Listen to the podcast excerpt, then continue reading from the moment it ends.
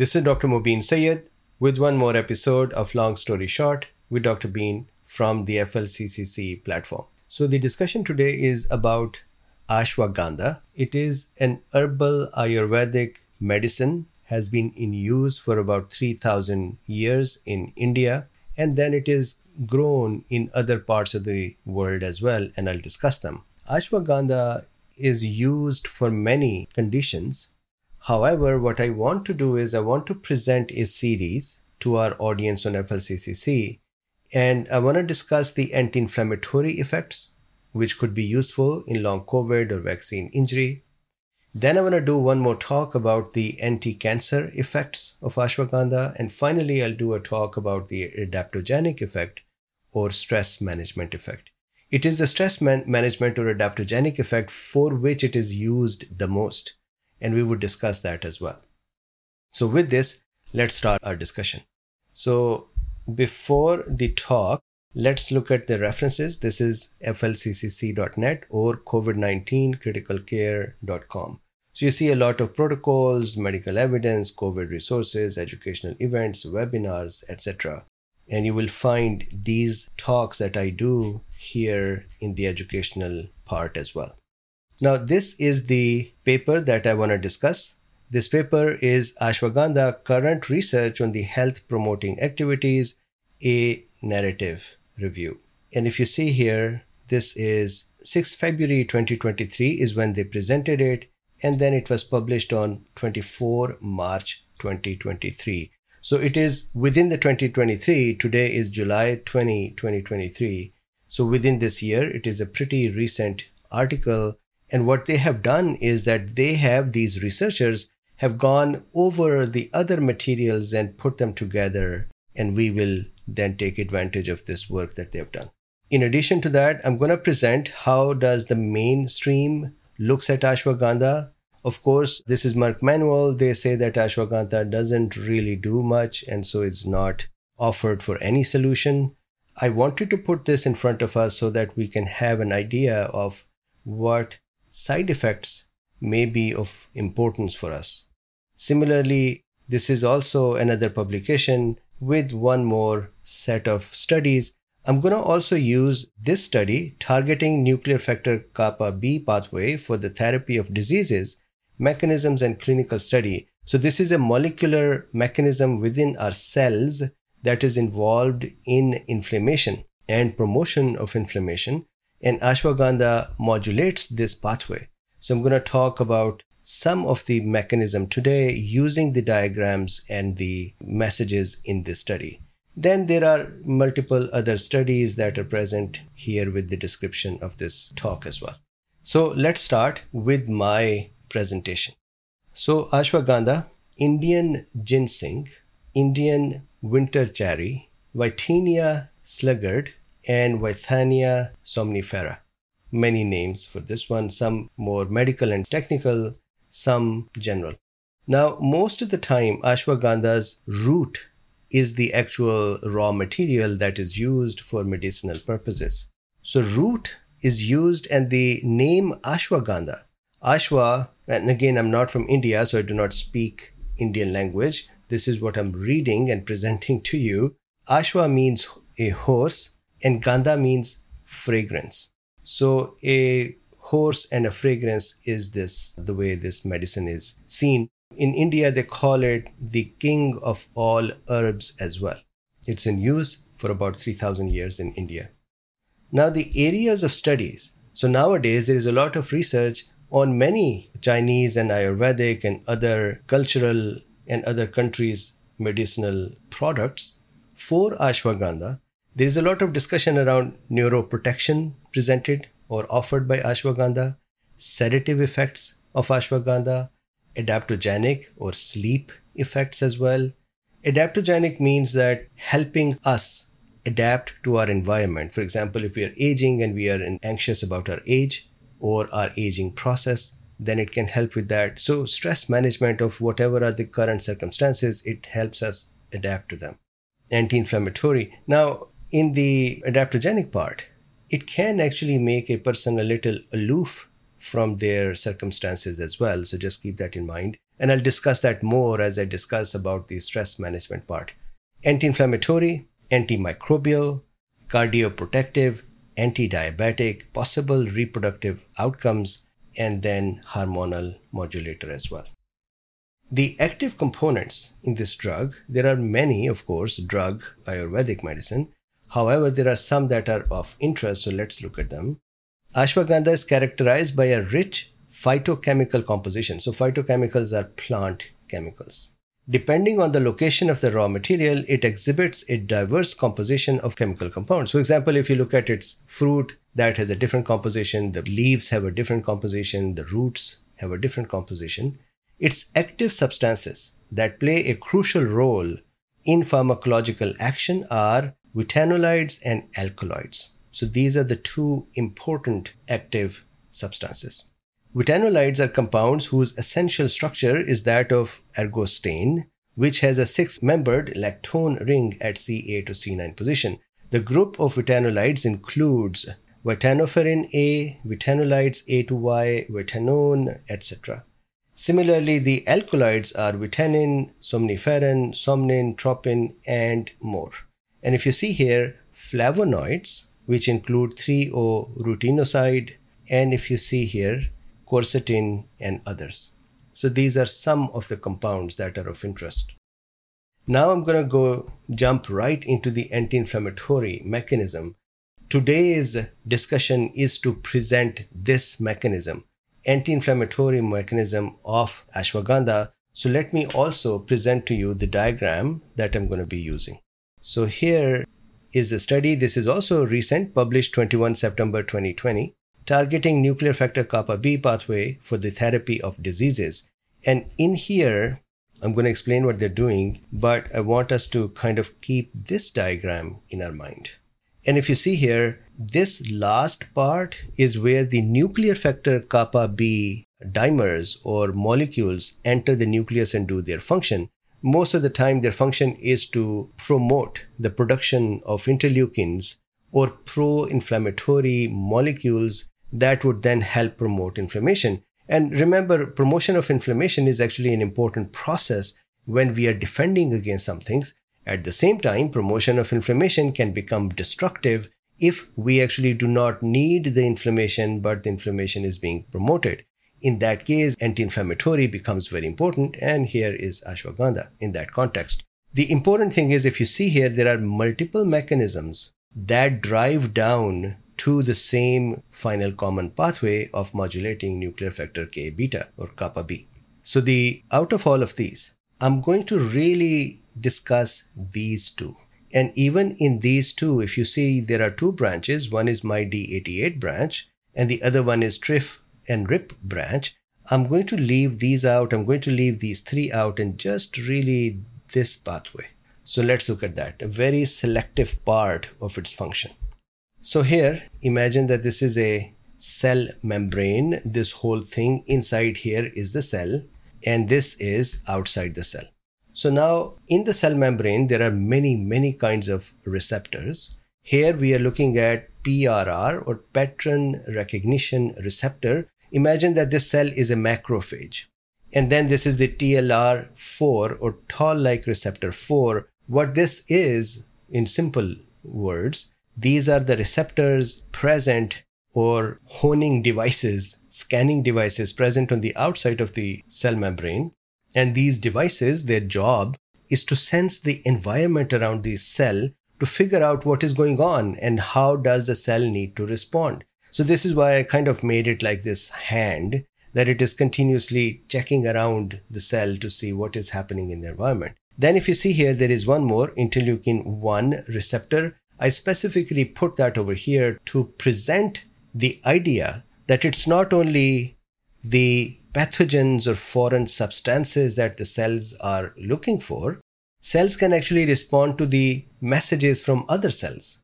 So when a cell, and as you would see that this cell, as we'll discuss this, when a cell becomes stressed or a cell is promoting inflammation, it will release chemical substances that will then act on the other cells. So these are chemical messages going from one cell to the other cell. So of course, the other cells need to have receptors so that they can receive these letters, these little love letters. So here is one interleukin 1 receptor. That means some cell is going to produce a chemical substance called interleukin 1 and that will float all the way to this cell and then attach with its receptor and then activate various things inside. Now, interestingly, a cell that can produce interleukin 1 may have receptors for the interleukin 1, and so that chemical substance can act on itself. So, that is auto stimulation or auto inhibition that is possible as well. So, once again, receptors out here, once they become activated by their corresponding material, for example, foreign pathogens or messages from other cells, then inside here, as I showed you before as well, there are two pathways. There is a protein called TRAM and there is another protein called TIRAP. These proteins are connected on the inner parts of these receptors. So receptor is outside, then it has a small intramembranous part that is it passes through the membrane. Then there is a part that is intracytoplasmic. Usually we call them intracytoplasmic tails. These tails can then be connected with other proteins inside the cell called the second messenger systems, and they can take orders and triggers from these receptors, and then they can invoke other actions within this cell. So I'm going to leave the TRAM pathway and we would just stay with the TIRAP pathway.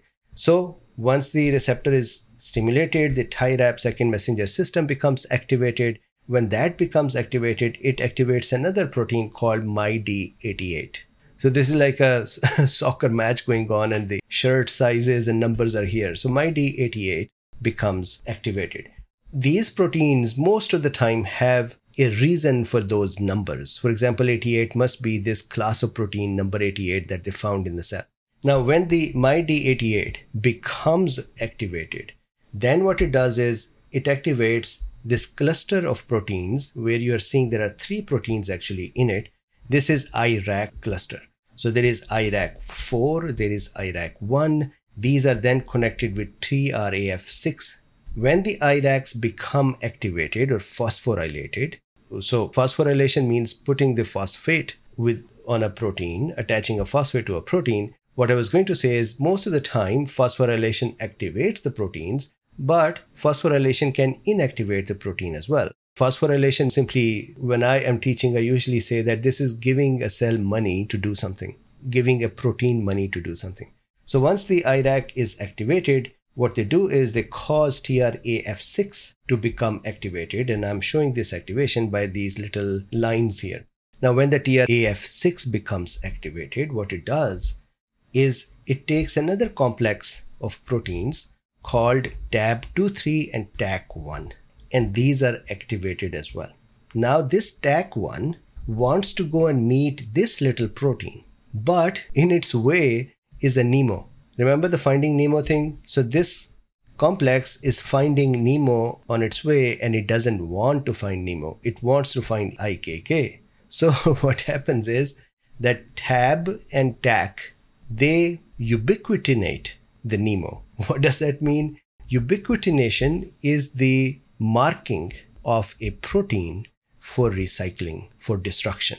In a cell, the protein destruction or protein disassembly can be for normal physiological functions, as here, which will not physiological disassembly is usually done through ubiquitination process and it does not invoke inflammatory reaction within the cell so this is equal to for example if you have a piece of furniture that you're going to throw out you know I'm going to throw it out. You know this is a piece of furniture I don't want anymore. And you're going to put that out and say free to take or throw it in a trash truck.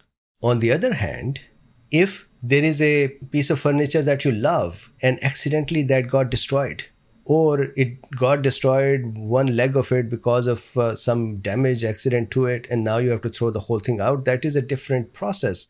That is the autophagy process that is the chaperone mediated or macroautophagy or microautophagy processes. So the cells have various kind of processes which are attached to inflammation or not. So if you are going to throw something out that you didn't want to, then I'm sure that you are going to complain about that as well, and that is equal to inflammation. So here we want to ubiquitinate this protein, that is, we want to recycle this protein to free up this pathway so the TAK can go to the other guy And we do not want any inflammation to happen because of this. So these two, TAB and TAK, they ubiquitinate NEMO. The result is NEMO gets destroyed or recycled. And this protein complex, this complex is IKK beta and IKK alpha. This complex becomes exposed to TAK. So what TAK does is that it sneaks up to IKK beta and it phosphorylates that. So if I can quickly show you, if you see, this is TAK and what it is doing is, do you see this little phosphate? It is attaching the phosphate to this other protein. This is called phosphorylation. When this phosphorylation occurs for this protein, then this protein can decide that am I active or am I inactive. In this case, it will become activated and it would do something very interesting, and that is the following. Do you see this little complex of proteins? I intentionally made one of them as a big mommy protein, a big protein that is holding two small proteins. This small protein or dimer, dimer means two things. These two proteins together, P50 and P65, make nuclear factor K a kappa B. These are the ones. However, normally we keep them inhibited. Imagine these are naughty children that if you let them be free, they're going to go do naughty things and go to nucleus and promote inflammation. So we don't want that to happen. So usually we keep them bound or sequestered by other proteins. So now I want you to think with me for a second. If this big green protein, its job is to hold on to these NFKB so that NFKB is not activated, then can I say that this protein is the inhibitor, inhibitor of NFKB? Right? It makes sense. So NFKB protein dimers are usually present in the cytoplasm bound to an inhibitory protein called IKB alpha. Inhibitory NFKB proteins alpha. So this is a inhibitory protein. So then I think this is also clear that if we want these two little naughty proteins, NFKB, to do their function in the nucleus, we need to free them. And to free them, we need to remove this big protein, the green one. And how do we remove that? We should ubiquitinate it.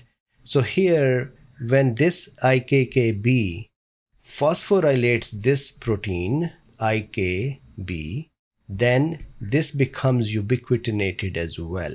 When this is recycled, destroyed, ubiquitinated, then these two becomes free.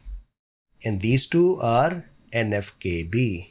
They are together called NFKB. So what will happen is these two will then run to the nucleus. So now these two guys are going to run to the nucleus. They will enter the nucleus through the nucleopores. And inside the nucleus, they would home in to the gene to which they belong or to which they are going to work with, they will promote that gene, they will open that gene and help that gene be expressed. Of course, when the gene are open, messenger RNA is produced, which is a copy of those genes. That messenger RNA, I hope you remember why I make them look like this. The, we add a cap to the messenger RNA and we add a poly A tail to messenger RNA this is how the messenger RNA will be recognized in the cytoplasm of the cell for what is the right side of the messenger RNA, what is the head area and what is the tail area, so that we can work on it from head to tail. So, this messenger RNA will then go through the nucleopore and come out. Then it will go to a ribosome, and then the ribosome would translate that into various proteins, and many kind of messenger RNAs would come out. And what kind of proteins will be produced? Normally, so I have these down arrows here because ashwagandha helps reduce them.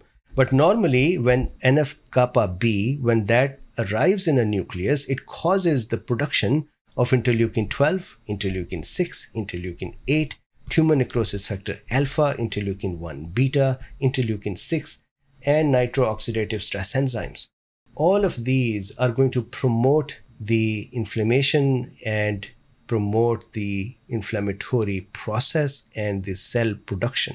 So, how does ashwagandha work?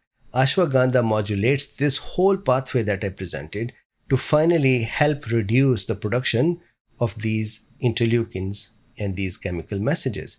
the result, I think that you must be saying that right now in your mind, the result will be less inflammation. So, ashwagandha's anti inflammatory pathway, one of the pathway, passes through these proteins to end up in producing lesser inflammatory, in reducing the inflammatory proteins, which in turn reduces inflammation. So, this is just one picture out of four pathways, just one of them, how ashwagandha works with nuclear factor kappa B. Now, in the next discussion, we'll talk about ashwagandha and cancer, and the yet another discussion we'll discuss about ashwagandha and stress. So, with this, thank you very much for listening in, and I hope you liked these little monsters that I drew, and I will talk to you next time.